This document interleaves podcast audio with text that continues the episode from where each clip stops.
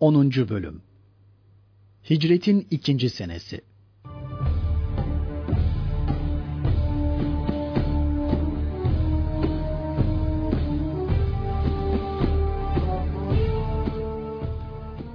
Buvat gazası Bu tarihte Peygamber Efendimiz beraberinde 200 muhacirle Medine'den yola çıktı.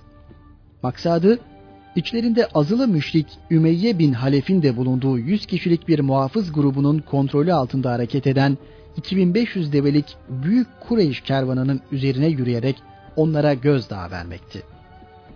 Bu Vat Dağı'na kadar giden Resul-i Ekrem kimseyle karşılaşmadı ve Medine'ye geri döndü. Safevan gazası Mekkeli müşriklerin adamlarından Kürz bin Cabir el-Fihri arkadaşlarıyla Medine otlaklarına kadar sokularak akın etmiş ve Medinelilere Müslümanlara ait birçok hayvanı alıp götürmüştü. Bu baskın üzerine Peygamber Efendimiz Medine'de yerine Zeyd bin Harise'yi vekil tayin ederek meskûr yağmacıyı takibe çıktı. Bedir nahiyesinin Safevan Vadisi'ne kadar ilerledi. Ancak Kürz takip edildiğini haber almış, daha önceden sapa bir yoldan kaçmıştı. Bunun üzerine Peygamberimiz Medine'ye geri döndü.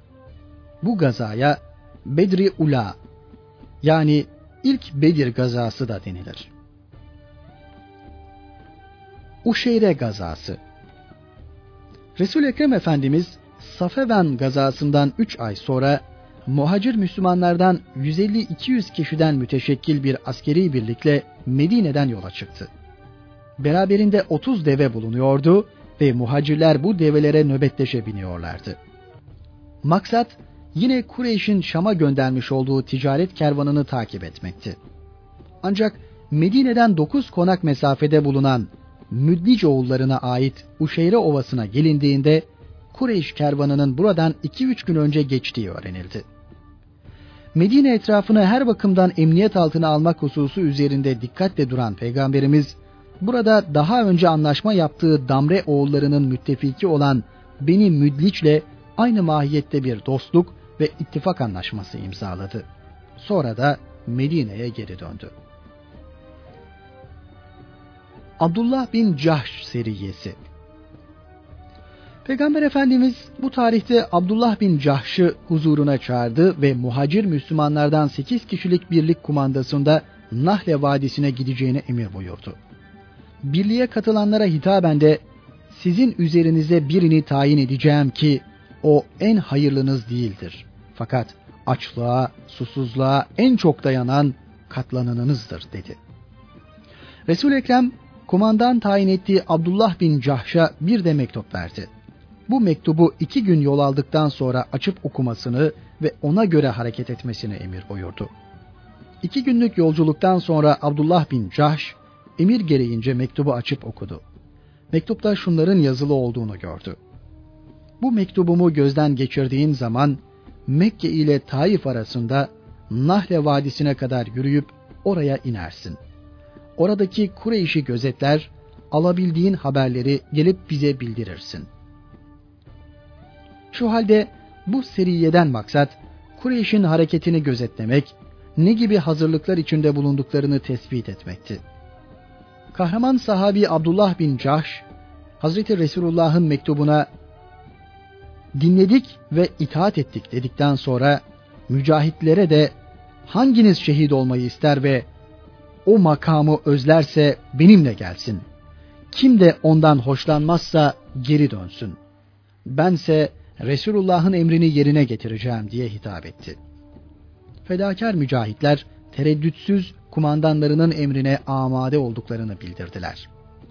Mücahitler nöbetleşe bindikleri develerle Nahle Vadisi'ne vardılar, orada konakladılar. Bu arada yükleri kuru üzüm ve bazı yiyecek maddeleri olan Kureyş'in bir kervanı göründü. Gelip onlara yakın bir yerde konakladı. Mücahitler bunlara karşı nasıl davranmaları gerektiği hususunda konuştular. Hücum etmeyeceklerine dair önce bir karara varamadılar. Çünkü içinde kan dökmek haram olan Recep ayının girip girmediğinde tereddüt ediyorlardı. Sonunda henüz Recep ayının girmesine bir gün var olduğu kanaatine varınca ittifakla kervanı ele geçireceklerine dair karar aldılar. Tam o esnada Vakıt bin Abdullah'ın attığı bir okla kervanın reisi Amr bin Hadrem'i öldü. Mücahitler diğerlerinin üzerine iki kişiyi esir alıp kervanı da ele geçirdiler. Kurtulanlar Kureyşlileri hadiseden haberdar etmek için Mekke'ye doğru kaçmaya başladılar. Mücahitlerse iki esir ve kervanla birlikte Medine'ye döndüler. Seriye'nin başkanı Abdullah bin Cahş Hazretleri durumu anlatınca Fahri Kainat Efendimiz hiddetle ben size haram olan ayda çarpışmayı emretmemiştim dedi ve ganimetten herhangi bir şey almaktan kaçındı. Seriye'ye iştirak etmiş bulunan mücahitler Resul-i Ekrem'in bu hareketi karşısında neye uğradıklarını şaşırdılar. Diğer sahabiler de onların bu hareketlerini tasvip etmeyince bütün bütün ruhlarını büyük bir sıkıntı sardı. Resul-i Kibriya'ya durumu izah ettiler. Ya Resulullah dediler. Biz onu Recep'in ilk gecesinde ve Cemazil ahir ayının son gecesinde öldürdük. Recep ayı girince kılıçlarımızı kınına soktuk. Buna rağmen Resulullah kendisi için ayrılan ganimeti almadı. Çünkü ortada bir şüphe söz konusuydu. Nitekim Mekkeli müşrikler de bu hareketi dillerine doladılar ve dedikodu yapmaya başladılar. Muhammed ve ashabı haram ayı helal saydı. Onda kan döktüler, mal aldılar, adam esir ettiler. Bu dedikodular Medine'den de duyuldu. Diğer taraftan Medine'de bulunan Yahudiler de ileri gelenleri de bu dedikoduları konuştular. Bir taraftan Seriye iştirak etmiş bulunan mücahitler bu hareketlerinden dolayı üzüntü duyuyorlardı. Diğer taraftan Mekkeli müşrikler ve Medineli Yahudiler ileri geri konuşuyorlardı. Peygamber Efendimiz ise kendisine ayrılan ganimeti kabul etmiyordu. Bir müddet sonra Efendimiz'e vahiy geldi ve meseleyi halletti. İlgili ayette şöyle buyuruldu. Sana haram olan çarpışmanın hükmünden soruyorlar. De ki, o ayda savaş yapmak büyük günahtır. Fakat küfür ve inkarla insanları Allah yolundan çevirmek, Mescid-i Haram'da tavaf ve namazdan alıkoymak, peygamber ve ashabını Mekke'den çıkarmak, Allah katında daha büyük bir günahtır. Allah'a ortak koşmak fitnesi, Müslümanların haram ayda yaptıkları savaştan da beterdir. Ey müminler! Kafirlerin gücü yetse, sizi dininizden döndürünceye kadar sizinle savaşmaktan bir an bile geri durmazlar. Bakara suresi 217. ayet. Seriye'ye iştirak etmiş olan mücahitler bu ayet üzerine sıkıntı ve manevi ızdıraptan kurtuldular. Peygamber Efendimiz de kendisi için ayrılmış bulunan ganimet hissesini kabul etti. Müşrikler ise esirleri için kurtuluş bedeli gönderdiler. Esirlerden sadece Osman bin Abdullah Mekke'ye gitti.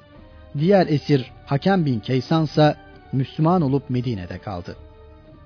Burada esirlerden Hakem bin Kaysan'ın nasıl Müslüman olduğunu ibret nazarlarına sunmakta fayda var. Mücahitler tarafından eser alınınca kumandan Abdullah bin Cahş onun boynunu vurmak istemişti. Fakat diğer sahabiler hayır Resulullah'a götürelim diyerek buna mani olmuşlardı. Böylece hakem boynunun vurulmasından kurtulmuştu. Medine'ye döndüklerinde onu Peygamber Efendimiz'e götürdüler. Resul-i Ekrem hakemi Müslüman olmaya davet etti. Ancak o menfi tavır takındı. Hatta ileri geri konuşmaya başladı. Bu konuşmalarından hiddete gelen Hazreti Ömer, bunun Müslüman olacağı yok ya Resulullah. Müsaade et boynunu vuralım diye konuştu. Resul-i Ekrem bu teklifi kabul etmedi ve hakemi tekrar tekrar İslam'a davet etti. Sonunda hakem İslam nedir diye sordu. Resul-i Ekrem İslam şeriki olmayan bir Allah'a iman ve ibadet, Muhammed'in de onun kulu ve Resulü olduğuna şehadet etmendir buyurunca hakem Müslüman oldum diyerek kelimeyi şehadet getirdi. Resul-i Ekrem de sahabilere dönerek eğer sizin onun hakkındaki görüşünüze uyup onu öldürseydim cehenneme girmiş gitmişti diyerek hepimize ölçü olacak dersini verdi. Hz. Resulullah'ın İslam'a davetteki temennisi, sabrı ve sebatı işte bir insanı böylesine cehennemden kurtarıp sahabi gibi şerefli bir makama yükseltiyordu.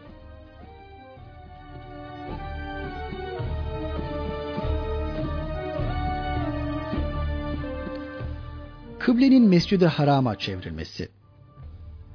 Resul-i Kibriya Efendimiz de Müslümanlar Medine'de namazlarını Allah'ın emriyle peygamberler makamı olan Kudüs'e yani Beytül Makdis'e doğru kılarlardı.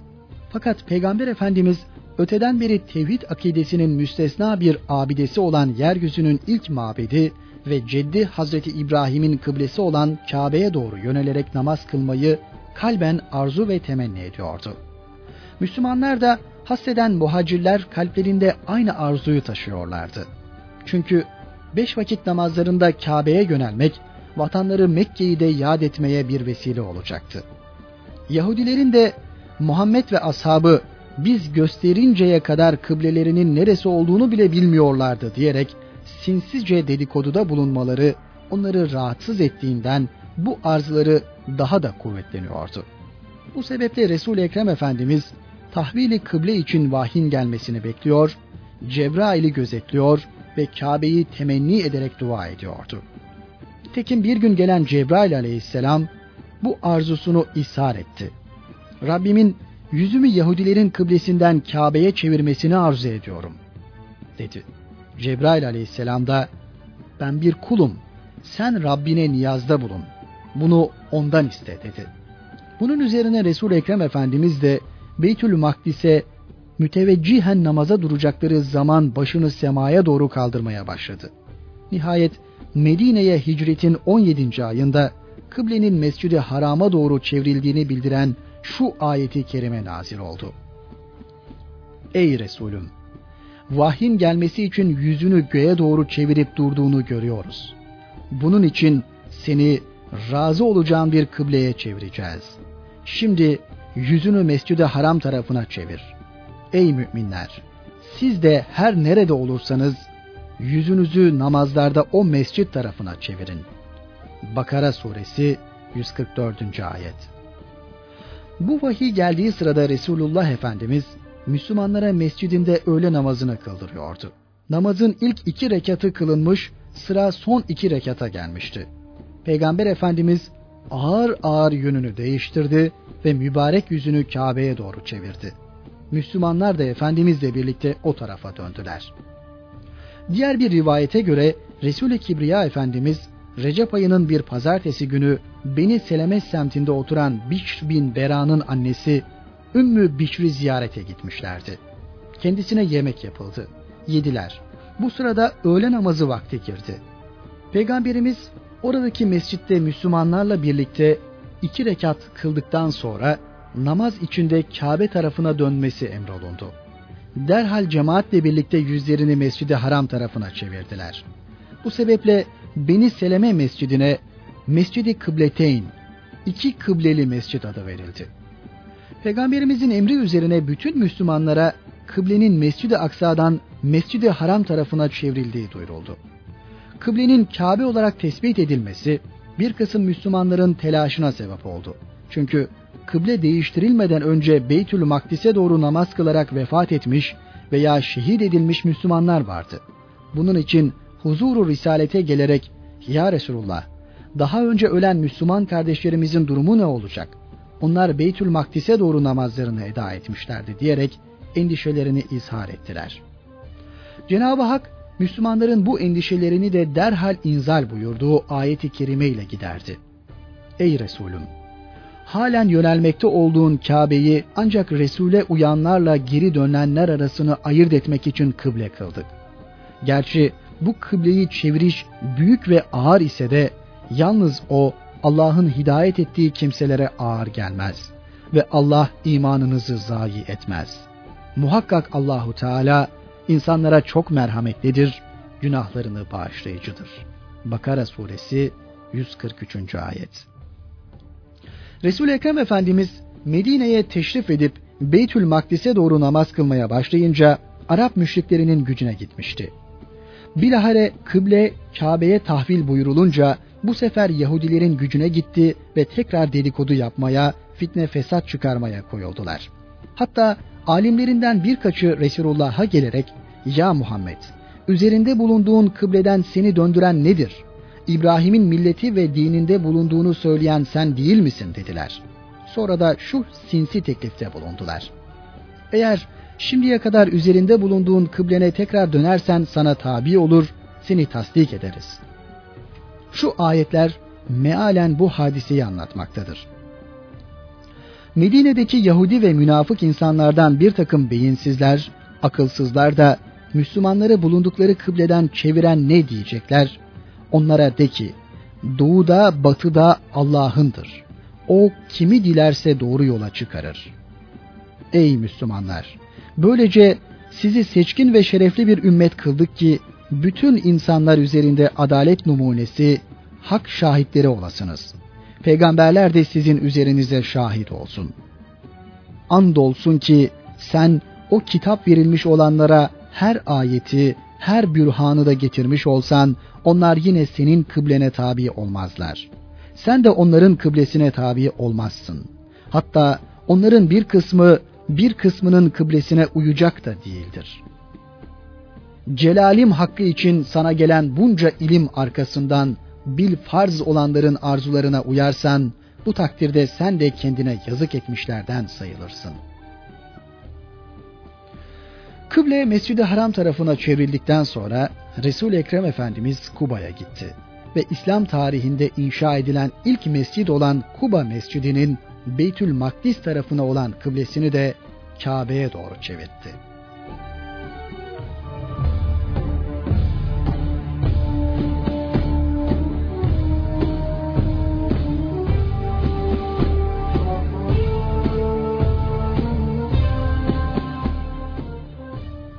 Bedir Muharebesi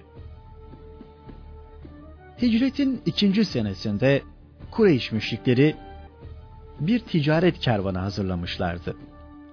Şam pazarına gönderilen kervana Mekke'den kadın erkek hemen hemen herkes hisselerine göre ortaktılar. Bin deveden meydana gelen ve sermayesi 50 bin dinar olan bu büyük ticaret kervanının satılan malları karşılığında harbe hazırlık için silah alınacaktı.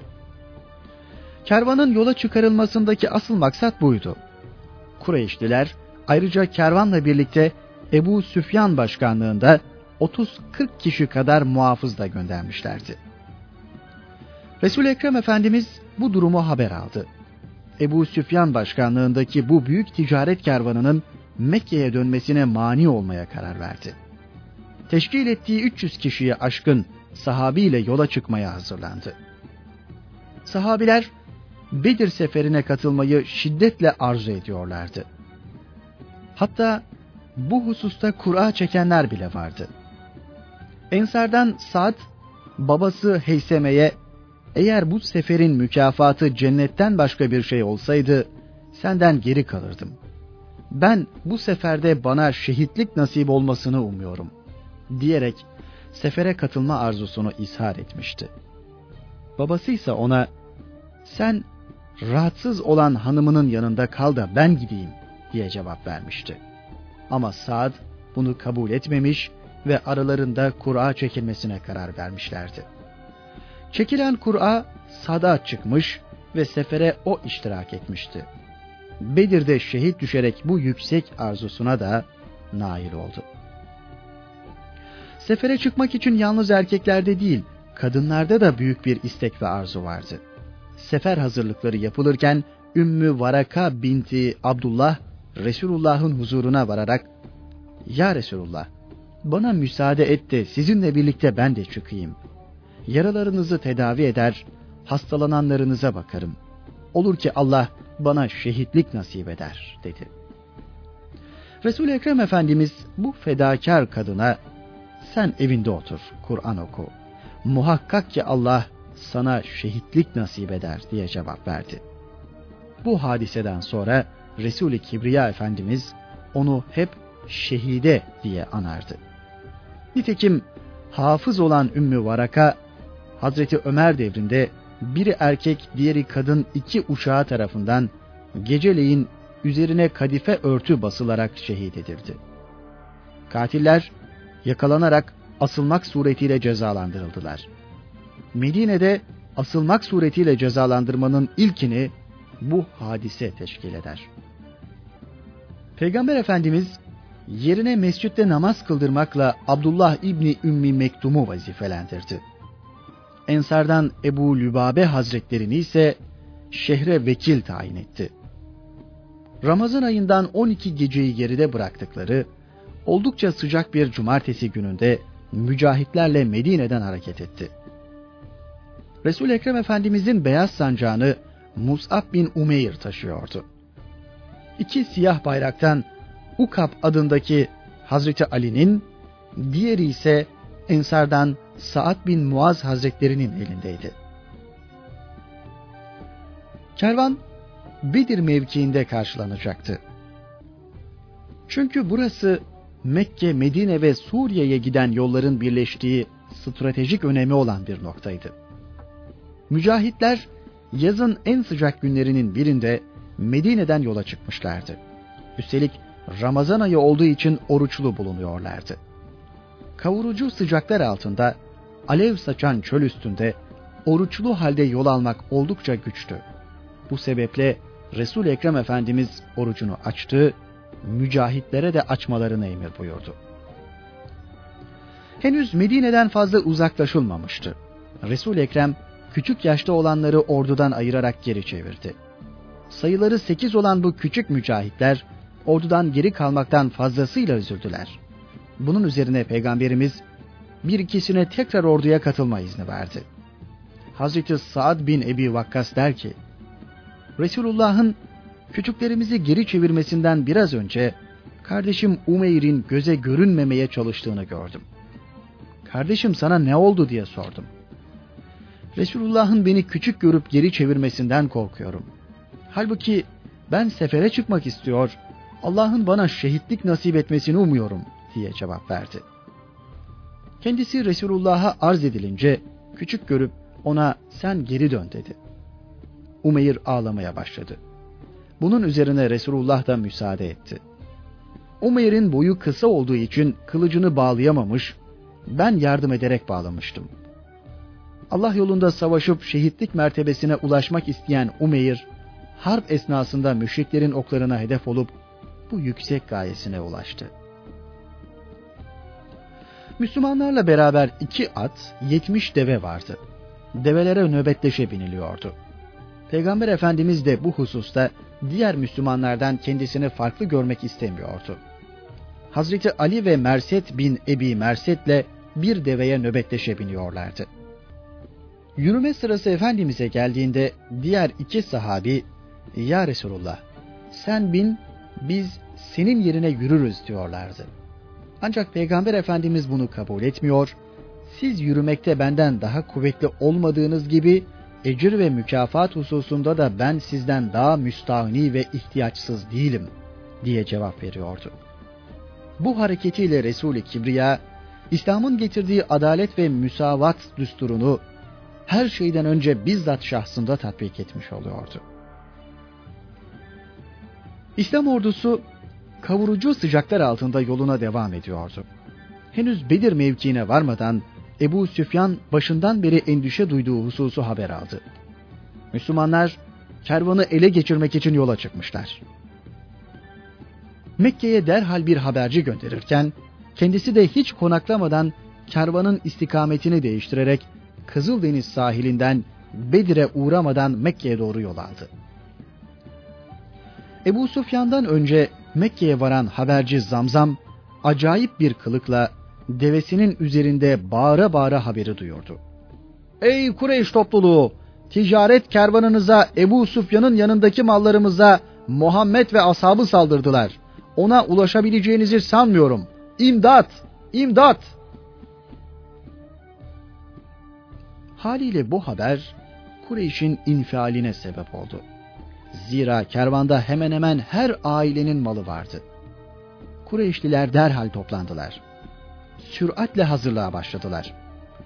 Alelacele hazırlanan müşrik ordusunun mevcudu 950'yi buldu. Bunların yüzü atlı, 700'ü develiydi. Bu rakam sayıca kervanı takibe çıkan Müslümanların üç katı demekti. Aynı zamanda Kureyş ordusu silah bakımından da Müslümanlardan çok daha üstündü. Bu arada müşrik ordusuna katılmak istemeyenler de çıktı. Fakat Ebu Cehil ve diğer ileri gelenlerin baskısı karşısında onlar da iştirak etmek zorunda kaldılar.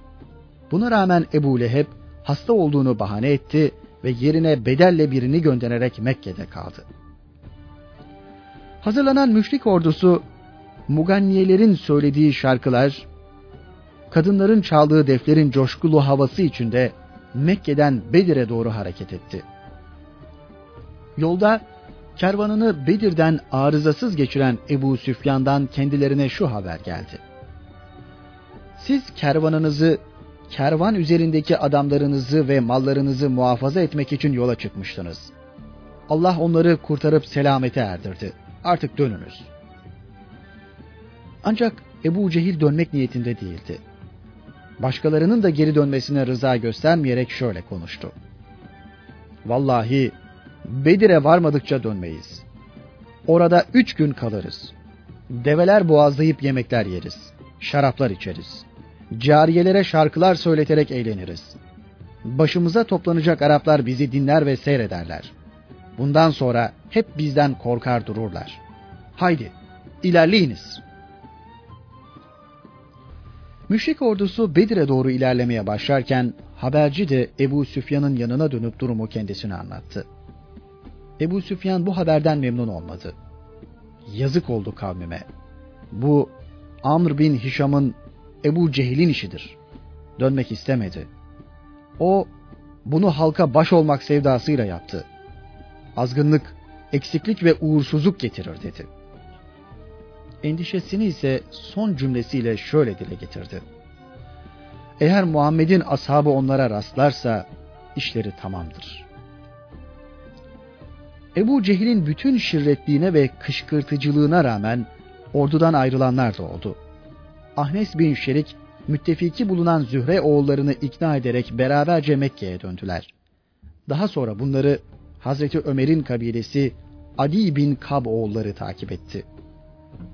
Müşrik ordusuna Haşim oğulları da katılmıştı.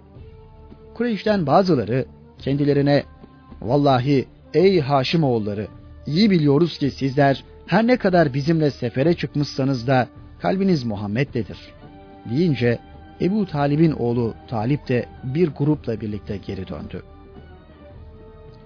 Peygamber Efendimiz mücahitlerle Safra yakınlarındaki Zefiran mevkiine vardığında Kureyş'in büyük bir orduyla gelmekte olduğunu haber aldı. Böyle bir hareketle karşılaşacaklarını tahmin etmediklerinden bir anda ne yapmaları gerektiği hususunda karar veremediler. Zira niyetleri harp etmek değildi. Bunun için bir hazırlıkları da yoktu. Üstelik alınan istihbarata göre müşrik ordusu hem sayıca çok hem silahça onlardan üstündü. Resul-i Ekrem ashabını topladı. Kervanın takip edilmesinin mi yoksa müşrik ordusuna karşı çıkmanın mı daha uygun olacağı hususunda onlarla istişarede bulundu. Bir kısım mücahit kervanın takip edilmesinin uygun olacağını ifade etti. resul Ekrem bundan hoşlanmadı. O sırada Hazreti Ebu Bekir ile Hazreti Ömer söz alıp müşriklerin üzerine yürümenin, onlarla harbe girmenin daha muvafık olacağı hususunda konuşunca Peygamberimiz bundan memnun oldu.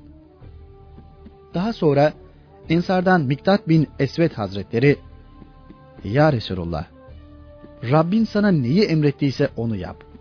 Vallahi biz İsrailoğullarının Hazreti Musa'ya dediği gibi git Rabbinle beraber düşmanlara karşı çık. Biz buradan kımıldamayız. Tarzında bir söz söyleyecek değiliz. Biz sana tabiiz diye konuştu. Feragat ve cesaret timsali bu sahabinin sözlerinden memnun olan Resul-i Ekrem kendisine hayır duada bulundu. Bu konuşmalardan sonra kararın ne mahiyette verileceği artık anlaşılmıştı. Fakat Ensar'ın da bu hususta görüşünü almak gerekiyordu. Çünkü onlar Medine dahilinde peygamberimizi ve Müslümanları koruyacaklarına dair söz vermişlerdi. Şimdi ise şehrin dışında bulunuyorlardı. Resul Ekrem onların bu konudaki görüşlerini sordu. Ensar namına Saad bin Muaz Hazretleri söz aldı ve şöyle konuştu. Ya Resulullah, biz sana iman ve seni tasdik ettik. Bize getirdiğin şeyin de hak olduğuna şehadet ettik. Bu hususta dinlemek ve itaat etmek üzere sana kesin sözler de verdik. Ya Resulullah, nasıl bilirsen öyle yap. Biz seninle beraberiz. Seni hak dinle gönderen Allah'a yemin olsun ki sen bize şu denizi gösterip dalarsan biz de seninle birlikte dalarız. Bizden bir kişi dahi geri kalmaz. Biz düşmana karşı varmaktan çekinmeyiz.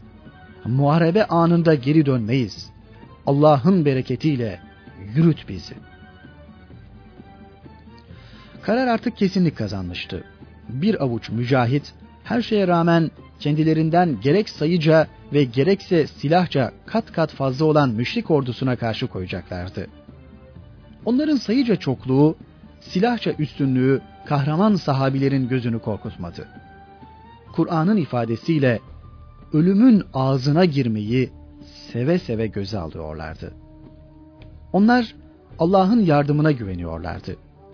Allah için mücadele vereceklerinin idrakinde olarak din sahibinin yardımını esirgemeyeceğine gönülden inanıyorlardı. Mücahitlerin sayısı az ama imanları ve cesaretleri sıra dağlar gibiydi. İstinat noktaları kainatın sahibiydi. Reisleri kainatın efendisi Hazreti Muhammed'ti. Böyle bir ordu elbette her şeyi göze alarak müşrik ordusuna karşı koymaktan çekinmeyecek ve korkmayacaktı. Sa'd bin Muaz'ın konuşmasından fevkalade memnun olan Resul Ekrem Efendimiz sevinç içinde ümit dolu bir seda ile mücahitlere yürüyün ve Allah'ın lütfuyla şad olun. İşte Kureyş'in tek tek düşüp uzanacağı yerleri şimdiden görür gibiyim diye hitap etti. Bu konuşma mücahitler üzerinde derin bir tesir icra etti ve heyecanlarını kat kat arttırdı. Bedir'e doğru şevkle yol almaya başladılar. İslam ordusu Cuma gecesi yatsı vakti Bedir yakınlarına geldi.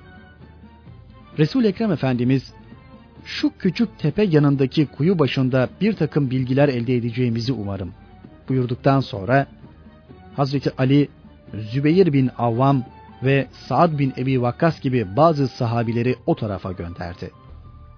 O sırada müşriklerin sucuları su taşıyan develeriyle birlikte kuyunun başında bulunuyorlardı.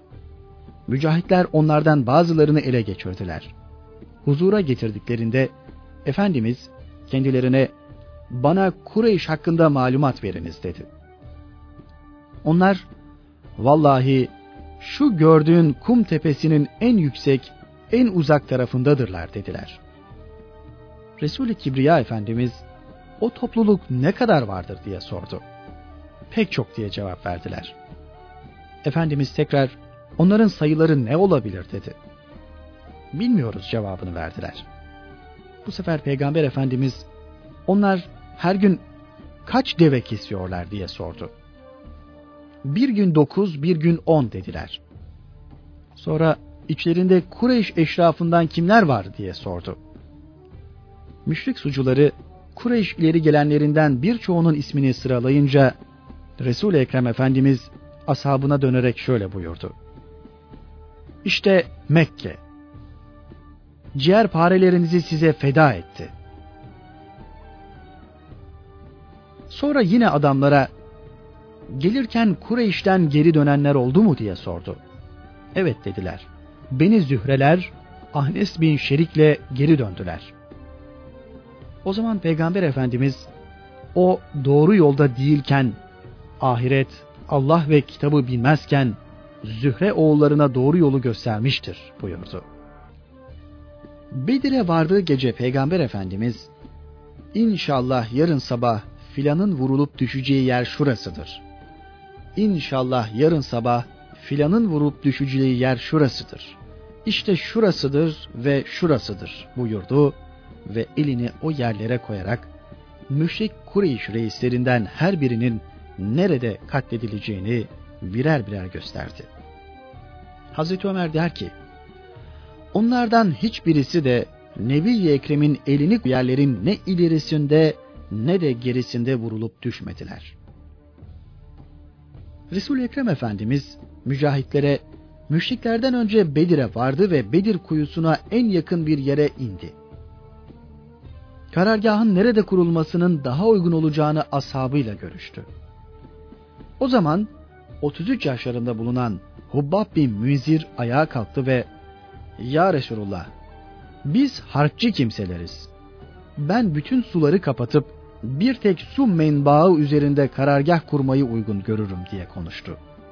Sonra da Ya Resulullah burası sana Allah'ın inmesini emrettiği, bizim için ileri gidilmesi veya geri çekilmesi caiz olmayan bir yer midir?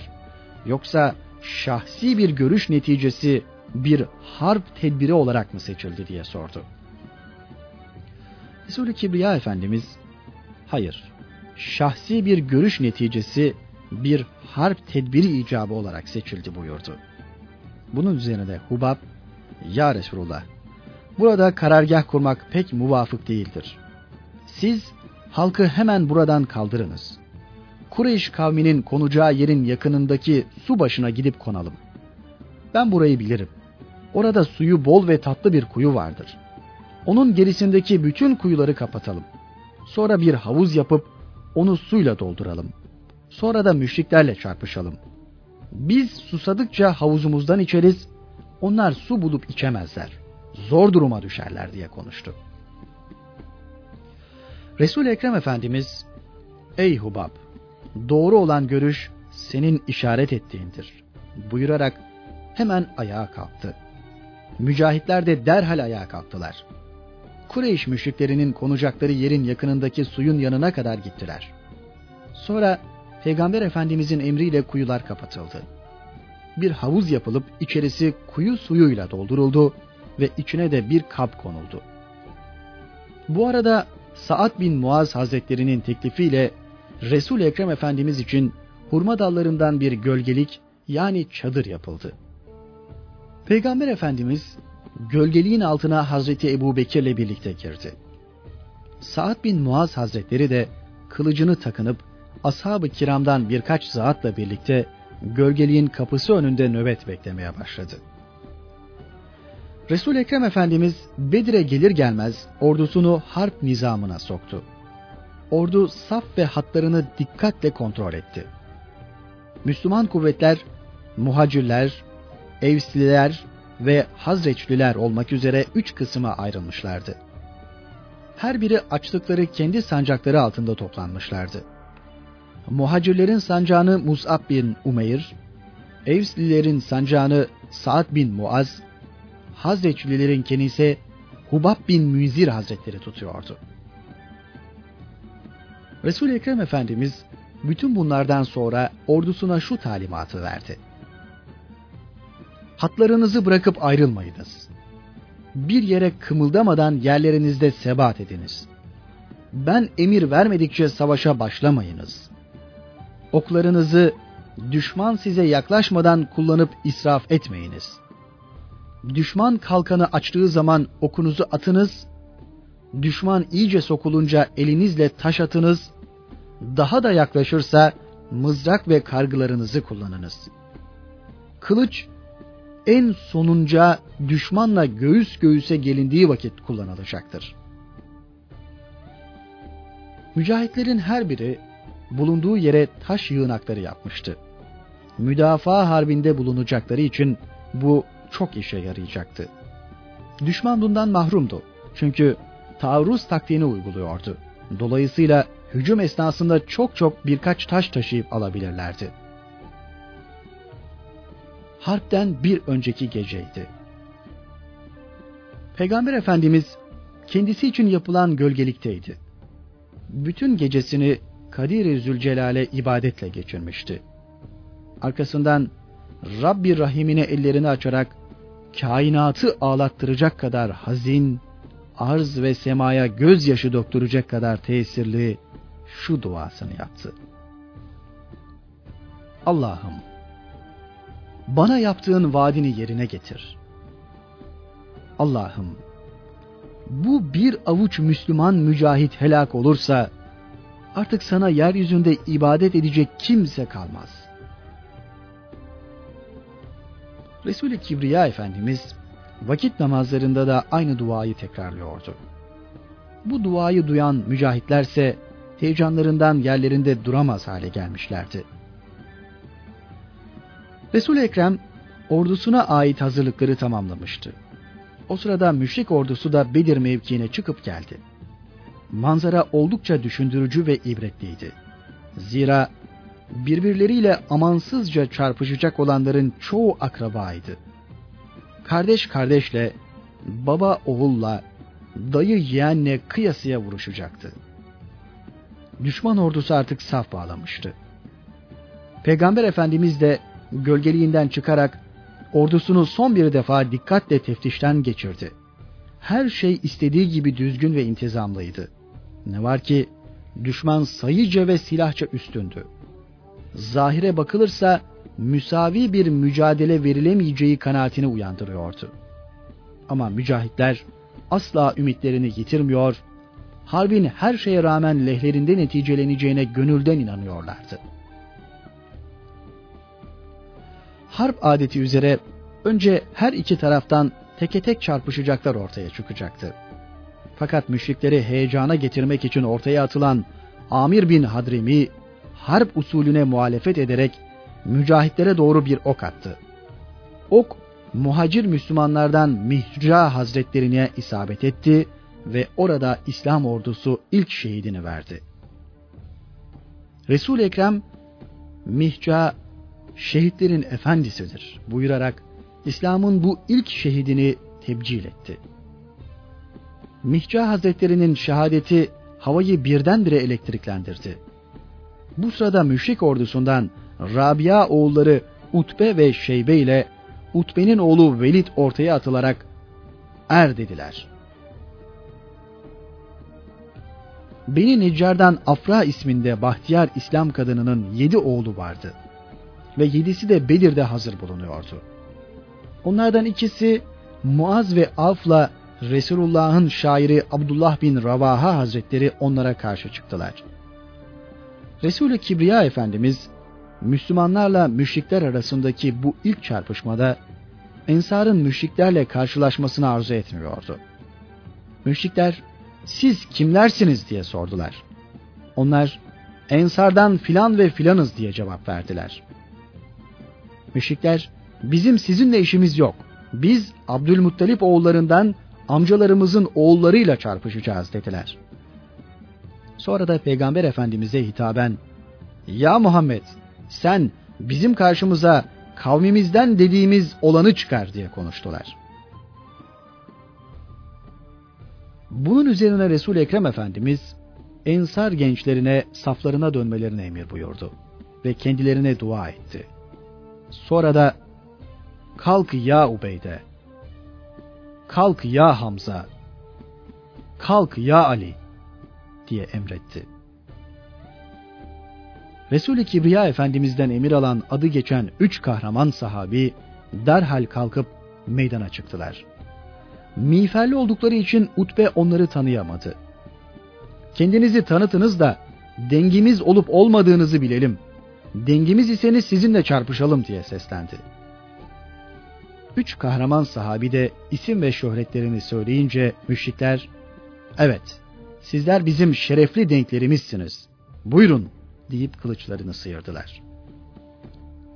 Ubeyde bin Haris, Utbe bin Rabia ile Hazreti Hamza dengi Şeybe bin Rabia ile ve Hazreti Ali ise Velid bin Utbe ile çarpışacaktı.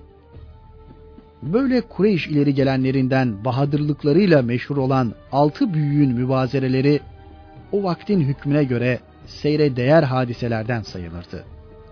Buna binaen iki taraf cenge hazır, kiminin ok yayı elinde ve kiminin eli kılıcının kabzasında olduğu halde bu bahadırların vuruşmasına göz dikip temaşaya durdular. Teke tek vuruşma şimşek süratiyle başladı. Hazreti Hamza ve Hazreti Ali birer hamlede hısımlarını yere serip öldürdüler. Hasımlarını bir hamlede öldüren Hazreti Hamza ile Hazreti Ali bu sefer dönüp Hazreti Ubeyde'nin yardımına koştular.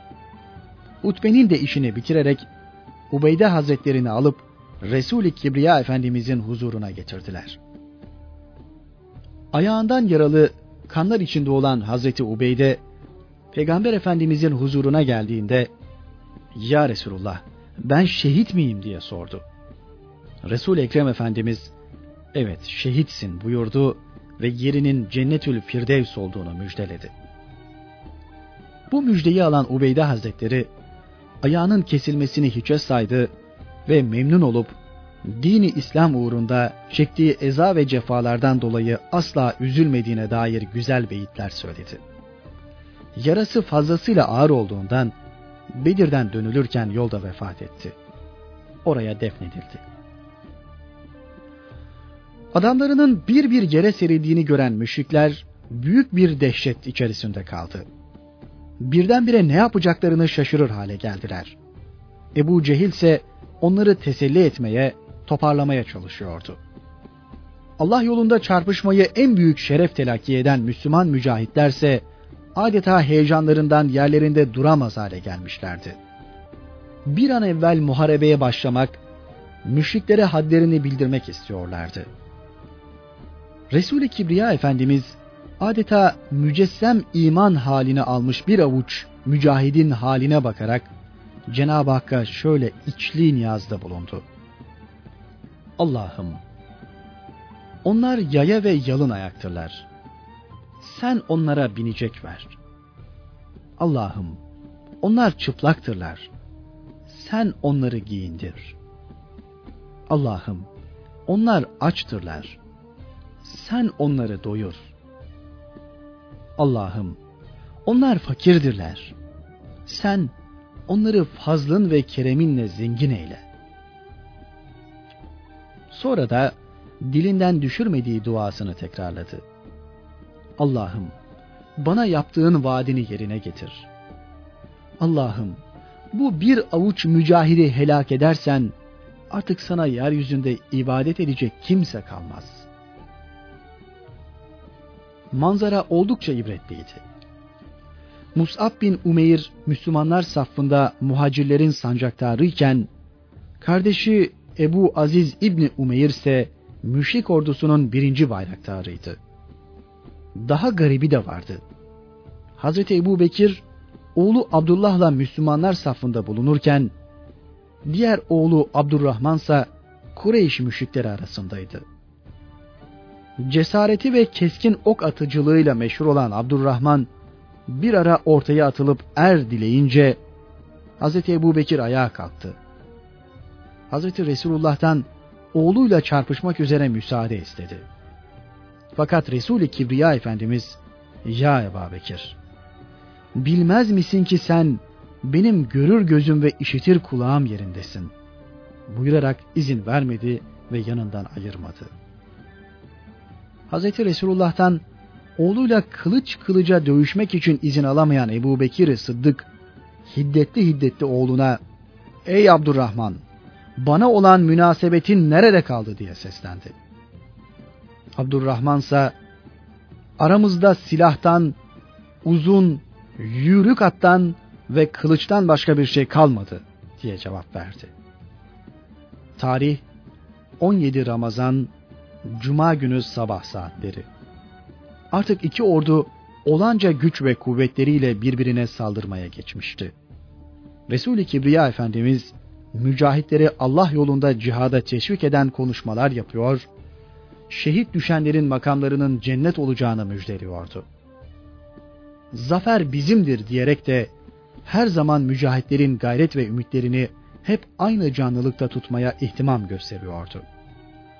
Zaman zaman da ordunun önüne geçip bil fiil cesaretini göstererek mücahitlerin de cesaretini arttırıyordu. Hazreti Ali der ki, Bedir günü harp şiddetlendiği zaman Resulullah'a sığınmıştık. O gün halkın en cesaretlisi, en kahramanı oydu. Müşriklerin saflarında ondan daha yakın kimse yoktu. Hazreç kabilesinden Haris bin Süraka adındaki genç, ordunun gerisinde su havuzunun başında bulunuyor ve vuruşmayı temaşa ediyordu.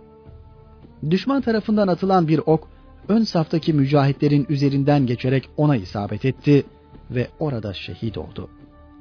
İşte Ensardan ilk şehit düşen bu zattır. Harp safında bulunan mücahitleri aşıp giden bir okun gerideki Haris'e isabet edip onu şehit etmesi hepsi için bir ibret dersi oldu. Harp bütün şiddetiyle devam ediyordu. Resul Ekrem ise durmadan mücahitleri harpte sebat etmeye çağırıyordu.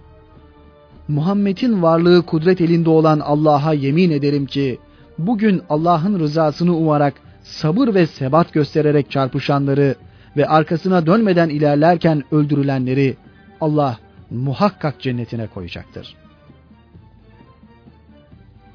Ensardan Umeyr bin Humam Hazretleri elinde hurmasını yerken Resulullah'ın bu müjdesini işitti ve ne iyi, ne iyi cennete girmek için şu heriflerin elinden ölmekten başka bir şey lazım değilmiş diye konuşarak elindeki hurmaları yere attı ve hemen kılıcını sıyırarak şehadetin faziletine ve ahiret hayatının ehemmiyetine dair müessir beyitler söyleyip düşmanın üzerine hücum etti. Gidiş o gidiş oldu. Bir daha geri dönmeyen Umeyr birçok müşriki öldürdükten sonra kendisi de arzuladığı şehadet mertebesine ulaştı. Çarpışma bütün şiddetiyle devam ederken Resul-i Kibriya Efendimiz yerden bir avuç ince kum alıp küffar ordusunun üzerine attı ve yüzleri kara olsun.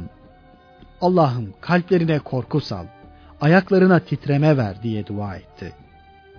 Yüzleri kara olsun sözü bir kelam iken onlardan her birinin kulağına gitmesi gibi o bir avuç kum dahi her bir müşrikin gözüne gitti.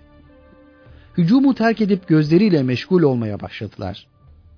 Kur'an-ı Azimüşşan bu mucizeyi şu ayetiyle ilan eder. Onları siz değil, Allah öldürdü. Onları kumları attığın zaman da sen atmadın. Allah attı. Enfal suresi 17. ayet. Evet. Resul-i Kibriya'nın avucunda küçücük taşlar zikir ve tesbih ettiği gibi aynı avucunda alıp attığı kum ve küçücük taşlar da düşmana el bombası hükmünde geçiyor ve onları dehşete düşürüyordu. Peygamber Efendimiz bir taraftan mücahitler arkasında dolaşıp cihada olan aşk ve şevklerini arttırıcı konuşmalar yapıyor, bir taraftan da kıbleye yönelerek yüce Mevlasına yalvarıyordu. Allah'ım bana vaat ettiğin yardımını lütfet. Münacatı esnasında bir ara öylesine kendinden geçti ki ridası mübarek omuzlarından kayıp düştüğü halde farkına varmadı. Yanından ayrılmayan Hazreti Ebu Bekir ridasını yerden alıp mübarek omuzlarına koydu ve ''Ya Resulullah, Rabbine ettiğin niyaz yetişir. Şüphesiz o sana olan vaadini yerine getirecektir.'' diye konuştu. Bir müddet sonra Resul-i Kibriya Efendimiz ''Müjde ey Ebu Bekir, sana Allah'ın yardımı geldi. İşte şu Cebrail'dir. Kum tepeleri üzerinde atının dizginini tutmuş, silahlanmış emir bekliyor.'' diye buyurdu. Kur'an-ı Azimüşşan bu vakayı da şöyle hatırlatır. Siz sayı, silah ve binekçe düşmandan çok az ve zayıfken Allah size Bedir'de kat'i bir zafer verdi. Allah'tan sakının ta ki şükretmiş olasınız. O vakit sen müminlere indirilen üç bin melekle Rabbinizin size imdat etmesi yetişmez mi diyordun? Ali İmran suresi 123 ila 124. ayetler. Rivayet edilmiştir ki o esnada benzeri görülmedik gayet şiddetli bir rüzgar çıktı. Göz gözü görmez oldu. Sonra geçip gitti. Arkasından ikinci bir rüzgar daha çıktı ve o da geçip gitti. Bu Cebrail aleyhisselam emrindeki 3000 meleğin gelip Resul-i Kibriya Efendimizin yanında sağında ve solunda yer alışının tezahürüydü. Melekler başlarına beyaz sarıklar sarmışlar, sarıkların uçlarını ise arkalarına salı vermişlerdi. Yalnız Hazreti Cebrail'in sarığı sarıydı. Meleklerin hepsi alaca renkte atlara binmişlerdi. Parolaları Ya Mansur Emit olan mücahitler düşmanla kahramanca çarpışıyor, hücum ve hamleleriyle düşman saflarını yarıyorlardı. Hususan Hazreti Hamza ile Hazreti Ali son derece kahramanca ve cesurca müşriklere hücum ediyorlar ve düşmanın hangi koluna hücum etseler yarıp geçiyorlardı. Hazreti Hamza iki elinde iki kılıç önüne geleni bir hamlede yere seriyordu. Bu iki kahraman sahabi müşrik ileri gelenlerinden birçok kimseyi kılıçlarıyla öldürdüler. Müslümanların büyük düşmanı olan Ebu Cehil'i öldürmek bir iftihar vesilesi olacağından mücahitlerden her biri onu bulup öldürmek istiyordu. Hatta Ebu Cehil zannıyla Hz. Hamza müşriklerin reislerinden Mahzum oğullarından Halid bin Velid'in biraderi olan Ebu Kays İbni Velid'i ve Hazreti Ali yine Beni Mahzum'dan Abdullah İbni Münzir'i öldürmüşlerdi. Ebu Cehil 70 yaşında pek gözlü, korkunç yüzlü, inatçı ve mütemerrit bir İslam düşmanıydı. Anam beni bugün için doğurmuş diyerek cesaretini ishar ediyor ve askerini harbe sürüyordu. Mahzum oğulları müşriklerden birçok kimsenin öldürüldüğünü görünce Ebu Cehil'in etrafını deve sürüsü gibi sarmışlardı. Ne pahasına olursa olsun onu koruyacaklardı. Harp bütün şiddetiyle devam ediyordu. Hz. Abdurrahman bin Avf harp sahasında sağına soluna bakınınca ensar gençlerinden iki delikanlıyı gördü. Onlardan biri kendisine yaklaşarak ''Ey amca sen Ebu Cehil'i tanır mısın?'' diye sordu. Abdurrahman bin Avf ''Evet tanırım ne yapacaksın onu?'' deyince genç şu cevabı verdi. Allah'a söz verdim. Ebu Cehil'i gördüğüm gibi üzerine yürüyüp ya onu öldüreceğim yahut bu uğurda şehit olacağım. Abdurrahman bin Av Hazretleri gencin bu azim ve kahramanlığını hayretle takdir ederken diğer genç de yanına yaklaşıp aynı şeyleri söyledi. Abdurrahman bin Avf önceleri kendi kendine harp safında iki çocuk arasında kaldım derken onların bu cesur sözlerine hayret etti. Bu iki genç Afra Hatun'un harbe iştirak etmiş yedi oğlundan ikisi olan Muaz ve Muavviz'diler. O sırada Abdurrahman bin Avf'ın gözü müşrikler arasında dolaşıp duran ve mahzun oğulları yiğitleri tarafından korunan Ebu Cehil'e ilişti. Soran gençlere göstererek işte aradığınız Ebu Cehil dedi. İki kahraman fedai derhal kılıçlarını sıyırıp Ebu Cehil'in bulunduğu tarafa doğru yürüdüler. Bu iki genç gibi birçok mücahit de Ebu Cehil'i öldürme fırsatını kolluyordu. Gençlerin Ebu Cehil'e yetişmesinden önce onu başından beri gözetleyip duran Ensardan Muaz bin Amr bin Cemuh o esnada bir fırsatını bulup Ebu Cehil'in ayağına bir kılıç darbesi indirdi. Ebu Cehil'in oğlu İkrime de kılıcıyla onu elini kolunu yaraladı. Bu kahraman sahabi der ki, Elim derisinde sallandı kaldı. Çarpışmanın şiddeti bana onu unutturdu. O gün kesik elimi arkama atıp hep çarpışıp durdum. Bana fazla zahmet verince de ayağımla üzerime bastım. Sallanan kolumu koparıp attım. Muaz bin Amr bin Cemuh'un yaralanmasından sonra iki genç kardeş olan Muaz ile Muavviz Ebu Cehil'in yanına vardılar. Üzerine hücum ederek kılıç darbeleriyle yere serdiler. Öldü zannıyla da bırakıp gittiler. O esnada Resul-i Kibriya Efendimiz acaba Ebu Cehil ne yaptı, ne oldu? Kim gidip bir bakar buyurarak ölüler arasında onun araştırılmasını emretti. Mücahitler aradılar fakat bulamadılar. Peygamber Efendimiz yine arayınız. Benim onun hakkında sözüm var. Eğer siz onun ölüsünü teşhis edemezseniz dizindeki yara izine bakınız. Buyurduktan sonra sözlerine şöyle devam etti. Bir gün onunla Abdullah bin Cuda'nın ziyafetinde bulunuyorduk. Ben Ondan cüssece biraz büyük şeydim. Sıkışınca onu ittim. İki dizi üzerine düştü. Dizinden birisi yaralandı ve bu yaralanmanın izi Uru dizinden kaybolmadı. Bunun üzerine Abdullah İbni Mesud Ebu Cehil'i aramaya gitti. Onu son nefesinde can çekişirken gördü. Kendisine Ebu Cehil sen misin dedi. Sonra da boynuna ayağıyla bastı ve ey Allah'ın düşmanı nihayet Allah seni hor ve hakir etti. Gördün mü dedi. Can çekiştiği halde Ebu Cehil ey koyun çabanı pek sarp yere çıkmışsın. Büyük bir kişinin kavim ve kabilesi tarafından öldürülmesi hemen şimdi olan bir şey değildir.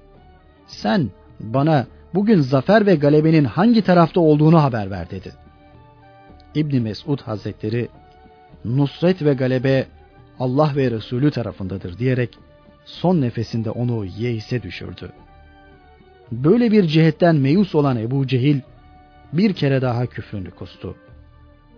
Muhammed'e söyle ki şimdiye kadar onun düşmanıydım. Şimdi düşmanlığım bir kat daha arttı. Bunun üzerine İbni Mesud Hazretleri hemen başını kesti. Böylece Ebu Cehil son nefeste bile imana gelmedi, küfür ve delalette ısrar edip cehennemi boyladı. İbni Mesud başını alıp huzuru nebeviye getirdi. İşte Allah'ın düşmanı Ebu Cehil'in başı dedi. Bunun üzerine Resul-i Ekrem Efendimiz kuluna yardım eden, dinini üstün kılan Allah'a hamdolsun dedikten sonra bu ümmetin firavunu işte budur buyurdu. Ebu Cehil'in öldürülmesinden sonra müşrik ordusunda Müslümanlara karşı koyacak pek kimse kalmadı. Bu arada azılı müşrik Ümeyye bin Halef de Mekke'de merhametsizce işkenceye uğrattığı Bilal-i Habeşi tarafından yere serilince Kureyş ordusu fena halde bozuldu. Müşrik askerleri gerisin geri kaçmaya başladılar. Kaçanlar o anda kurtuldular. Ele geçirilenlerse esir alındılar. Birkaç saat bütün şiddetiyle devam eden kıyasıya mücadele neticesinde Resul-i Kibriya Efendimizin kumandanlığını yaptığı İslam ordusu parlak bir muzafferiyet elde etmişti. Mücahitler 14 şehit vermişlerdi. Müşriklerden öldürdüklerinin sayısı ise 70 kadardı. Bir o kadarını da esir almışlardı. Öldürülenlerden 24 kişi müşriklerin ileri gelenlerindendi. Mücahitler peygamberimizin emri gereği müşrik ileri gelenlerinin cesetlerini toptan bir çukura gömdüler. Resul Ekrem şehit olan mücahitlerin cenaze namazını da Bedir'de kıldı. Bu parlak zaferle şüphe ve tereddüt bulutları parçalandı. Müslümanların cesaretlerine bir kat daha cesaret katılmış oldu. Peygamber Efendimiz derhal yola iki haberci çıkararak bu şanlı zaferin bir an evvel Medine'ye duyurulmasını istedi. Habercilerden biri şehrin üst tarafında, diğeri ise alt tarafında bu muhteşem müjdeyi Müslümanlara ulaştırdı. Büyük bir hezimete uğrayan Kureyş ordusu geride birçok mal ve 70 esir bırakmıştı. Ganimet malları 150 deve, 10 at, külliyetli miktarda kırmızı kadife, harp alet ve edevatı, sahtiyan, ev ve giyim eşyasından ibaretti. Esirler arasında Resul Ekrem Efendimizin amcası Abbas, amcası oğullarından Ukeyl bin Ebu Talip ve Neffel bin Abdülmuttalip ile kerimeleri Hazreti Zeynep'in kocası Ebul As İbni Er-Rebi de vardı. Yine Mus'ab bin Umeyr'in kardeşi ve müşrik ordusunun baş bayraktarı olan Ebu Aziz İbni Umeyr de esirler arasındaydı. Esirlerin kaçmaması için ellerinin bağlanmasına Hazreti Ömer memur edildi. Abbas hepsinin büyüğü olduğu için pek sıkı bağlanmıştı. Bu sebeple de gece inlemeye başladı. Bu iniltiyi duyan Efendimizin gözüne bir türlü uyku girmiyordu. Ya Resulullah, ne diye uyumuyorsunuz dediler. Abbas'ın inlemesi yüzünden diye cevap verdi. Resul-i Kibriya Efendimizin rahatsız ve müteessir olmasını istemeyen ashab-ı güzinden bazıları gidip Abbas'ın bağını çözdüler. İniltinin kesildiğini gören Efendimiz, Abbas'ın iniltisini ne diye işitmiyorum diye sordu. Sahabiler, onun bağını çözdük dediler. Bunun üzerine Efendimiz, bütün esirlerin bağını çözünüz buyurduktan sonra uyudu. Muharebenin bitmesinden üç gün sonra Bedir'den ayrılan Resul-i Kibriya Efendimiz Medine'ye doğru gelirken Safra boğazını geçtikten sonra Seyer denilen kum tepesindeki bir ağacın altındaydı. Orada ganimet mallarını müsavi bir şekilde Müslümanlar arasında taksim etti. Peygamber Efendimiz ganimet malları arasından Ebu Cehil'in devesini kumandanlık hakkı olarak aldı. Süvarilere ikişer hisse, piyadelere birer hisse verdi. İzinli olup veya vazifeli bulunup Medine'de kalan sekiz kişiyle Bedir'de şehit düşenlere de hisse ayrıldı. Münebbih bin Haccac'ın kılıcı Zülfikar da Peygamber Efendimizin hissesine düştü. Resul Ekrem Efendimiz Zülfikar'ı bilahare Hazreti Ali'ye hediye etmiştir. Esirler hakkında ne türlü muamele yapılacağına dair henüz ilahi vahiy gelmiş değildi. Bu sebeple onlar hakkında rey ile karar vermek gerekiyordu. Rey ile yani görüş beyan etmek suretiyle karara bağlanacak meselelerde ashabıyla meşveret etmesi resul Ekrem Efendimizin mübarek adetlerindendi. Meşveret meclisinde herkes fikrini serbestçe ve açıkça beyan ederdi. Esirler hakkında ne yapmak gerektiğine dair Peygamber Efendimiz sahabilerle istişare buyurdu. Hazreti Ebu Bekir, Ya Resulullah, bunlar bizim akrabalarımızdırlar. Benim reyim, onlardan fidye-i necat alarak affedip serbest bırakmandır. Onlardan alacağımız fidye-i necatlar, kafirlere karşı bizim için bir kuvvet olur. Allah'ın onları hidayete erdirip, bize yardımcı yapmaları da umulur diye fikir beyan etti. Resul Ekrem Efendimiz Hazreti Ömer'e Ey Hattab'ın oğlu senin fikrin nedir diye sordu. Hazreti Ömer Ya Resulullah onlar seni yalanladılar. Seni memleketinden çıkardılar. Hepsinin boynunu vurdur. Cevabını vererek görüşünü açıkladı. Resul-i Kibriya Efendimiz şefkat ve merhameti bu şekil bir muameleye rıza göstermediğinden sualini tekrarladı. Ancak Hazreti Ömer aynı fikrinde ısrar etti ve onlar müşriklerin reislerindendir. Hepsinin boynunu vurmalı dedi. Peygamber Efendimiz hiçbirine cevap vermeden sustu. Sonra da kalkıp çadırına girip bir müddet orada durdu. Sahabilerin bir kısmı Hazreti Ebu Bekir'in görüşüne, diğer bir kısmı ise Hazreti Ömer'in fikrine iştirak ediyordu. Bir müddet sonra Resul-i Ekrem Efendimiz çadırından çıktı ve Hazreti Ebu Bekir'e hitaben ''Ya Ebu Bekir'' dedi. ''Senin halin Hazreti İbrahim'in haline benzer. O Allah'a kim bana uyarsa işte o bendendir. Kim de bana karşı gelirse şüphe yok ki sen istediğin kimseyi mağfiret edersin. Zira sen gafur ve rahimsin demişti. Ey Ebu Bekir! Senin halin Hazreti İsa'nın haline de benzer. Hazreti İsa Allah'a eğer onları azaba uğratırsan onlar senin kullarındır. Eğer onları affedersen şüphe yok ki kudretiyle her şeye üstün gelen, hikmetiyle her yaptığını yerli yerinde yapan sensin demişti. Sonra Hazreti Ömer'e dönerek, Ey Ömer dedi, senin halinde Hazreti Nuh'un haline benzer. O Allah'a, Ey Rabbim, yeryüzünde kafirlerden yurt tutan hiçbir kimseyi bırakma demişti. Senin halin ey Ömer, Hazreti Musa'nın haline de benzer. Yüreklerini şiddetle sık ki onlar inletici azabı görünceye kadar iman etmeyeceklerdir demişti. Bu konuşmalardan sonra Resul-i Kibriya Efendimiz Hazreti Ebu Bekir'in görüşünü kabul etti.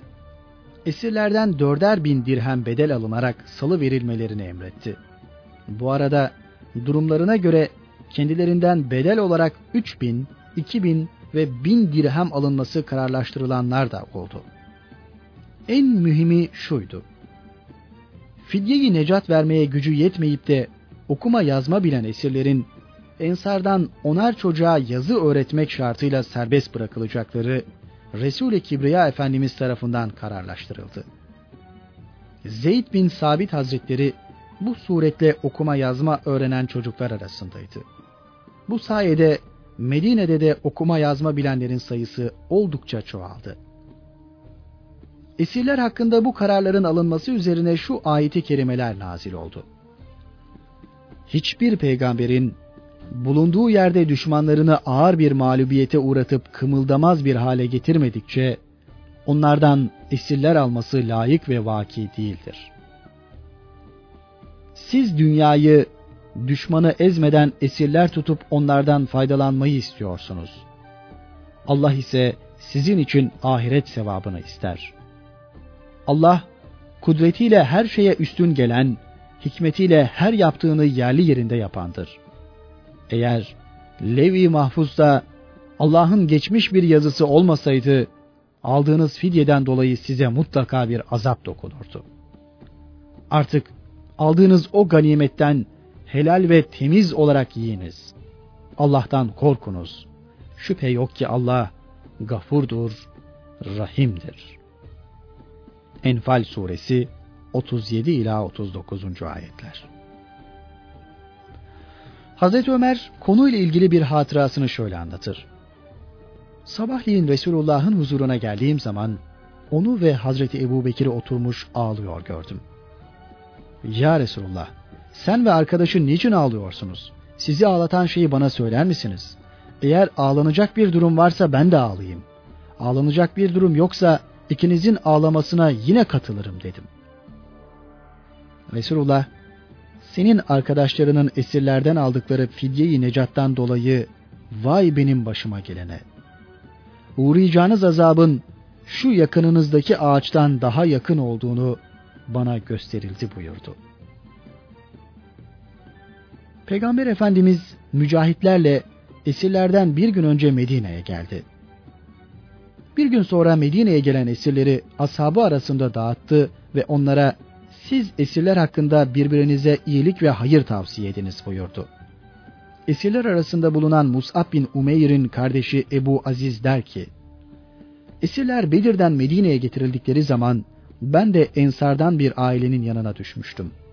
Resulullah biz esirler hakkında Müslümanlara tavsiyelerde bulunmuştu. Bu sebeple de onlar sabah ve akşam yemeklerinde ekmeği bana verirler, hurmayı kendileri yerlerdi. Onlardan birinin eline bir ekmek parçası geçse onu bana verirdi.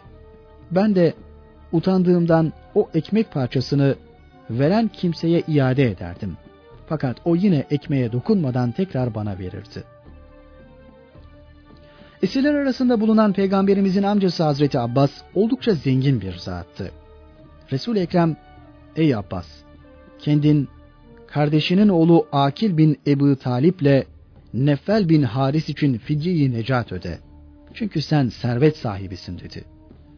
Hazreti Abbas müşriklerle Bedir'e çıkıp gelirken beraberinde asker için sarf etmek üzere 800 dirhem altın alıp getirmişti. Harp esnasında bu da elinden alınmış ve ganimet malları arasına katılmıştı. Bunun için Peygamber Efendimiz'e bari harp esnasında elimden alınan o altınları fidyeyi necatlara say diye teklif etti. Peygamber Efendimiz hayır o bizim aleyhimizde sarf etmek için taşıdığın ve Allah'ın sonunda bize nasip ettiği bir maldır. Onu sana geri veremeyiz buyurdu.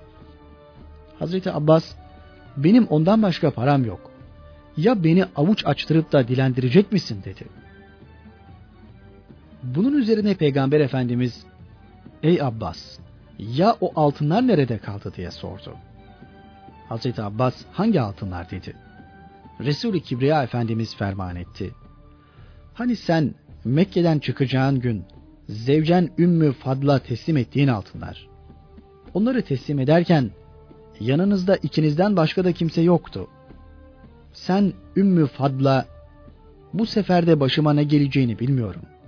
Şayet herhangi bir felakete uğrayıp da dönemezsem şu kadarı senin içindir, şu kadarı Fadıl içindir, şu kadarı Abdullah içindir, şu kadarı Ubeydullah içindir, şu kadarı da Kusem içindir demiştin. İşte o altınlar. Hazreti Abbas hayretle bunu sana kim haber verdi diye sordu. Peygamber Efendimiz Allah haber verdi buyurdu. Bunun üzerine Hazreti Abbas şehadet getirerek kemali imanı kazanıp Müslüman oldu. Fidye-i necatını ödedikten sonra da Mekke'ye döndü. Hazreti Abbas Mekke'ye dönünce Müslümanlığını ishar etmeyip hep gizli tutup ve davranışları Peygamber Efendimiz'e yazar ve Mekke'deki Müslümanlara yardım ederdi. Bedir esirleri arasında Peygamber Efendimizin damadı Hazreti Zeynep'in kocası Ebu As bin Rebi de vardı. Hazreti Zeynep kocası Ebu As'ın fidye-i necatı olmak üzere boynundaki gerdanlığı çıkarıp Medine'ye gönderdi.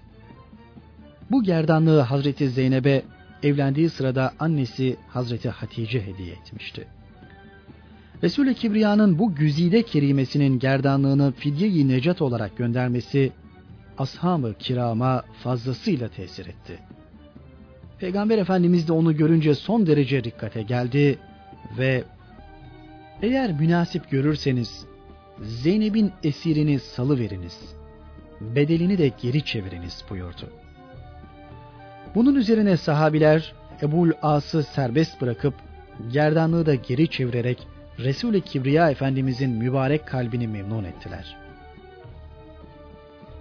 Bedir zaferi gerek Medine içinde ve gerekse dışında müsbet menfi akisler uyandırdı. Her şeyden önce Medine içindeki Yahudi ve putperestlerin gözleri yıldı. Hatta Yahudilerden bazıları evsafını kitaplarımızda okuduğumuz zat budur. Artık ona karşı durulamaz. Galip olacak hep odur diyerek imana geldiler. Kısmı ise korkularından iman etmiş gibi görüntüler. Ama fitne ve fesat çıkarmaktan yine de vazgeçmediler.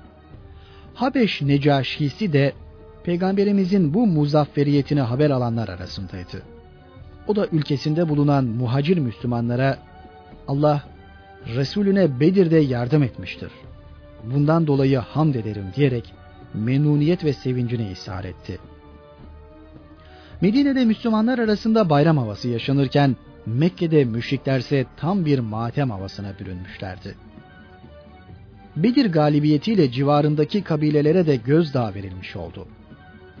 Ebu Leheb Bedir'e katılmamış ve yerine Asi bin Hişam'ı göndererek Mekke'de kalmıştı. Kureyş ordusu İslam ordusu karşısında büyük bir hezimete uğrayıp Mekke'ye dönünce Ebu Leheb Ebu Süfyan bin Haris'i yanına çağırarak ''Ey kardeşimin oğlu, halkın işi nasıl oldu? Bana anlat.'' dedi. Ebu Süfyan İbni Haris ''Vallahi biz o cemaatle karşılaşınca bozguna uğradık. Onlar da kimimizi öldürdüler, kimimizi de esir ettiler. Fakat ben halkı kınamam ve ayıplamam. Zira kır atlara binmiş akbenizli bir alay süvariyle karşılaştık ki onlara karşı koymak mümkün değildi. O sırada Hazreti Abbas'ın zevcesi Ümmü Fadla kölesi Ebu Refi de orada bulunuyorlardı. Ebu Refi vallahi o gördüğün süvariler melekler de deyince Ebu Leheb hiddetlenip yüzüne şiddetli bir tokat indirdi. Sonra da üzerine çöküp dövmeye başladı. Ümmü Fad gayrete geldi. Biçare köleyi efendisi burada yok diye dövüyorsun diyerek bir çadır direğiyle Ebu Leheb'in başını yardı. Ebu Leheb zelil ve perişan bir halde kalkıp gitti. Gam ve kederinden ağır hasta oldu. Bir hafta sonra da Resulullah'a ve Müslümanlara yaptığı şiddetli düşmanlığın hesabını vermek üzere ölüp gitti. Oğulları ölüsünü iki veya üç gün beklettiler. Evinde cesedi kokmaya başladı. Hastalığının bulaşmasından korktukları için kimse yanına yaklaşmak istemiyordu. Kureyşlilerden biri bir gün oğullarına yazıklar olsun size. Babanız evinde koktuğu halde onun yanına uğramamaktan utanmıyor musunuz? dedi.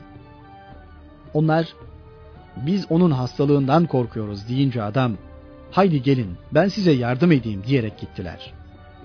Fakat yanına yaklaşılacak gibi değildi. Onu ne yıkadılar ve ne de ona el sürdüler. Uzaktan üzerine su serptiler. Sonra sürükleyerek götürüp Mekke'nin yukarı taraflarında bir yere gömdüler. Üzerini taşla kapattılar.''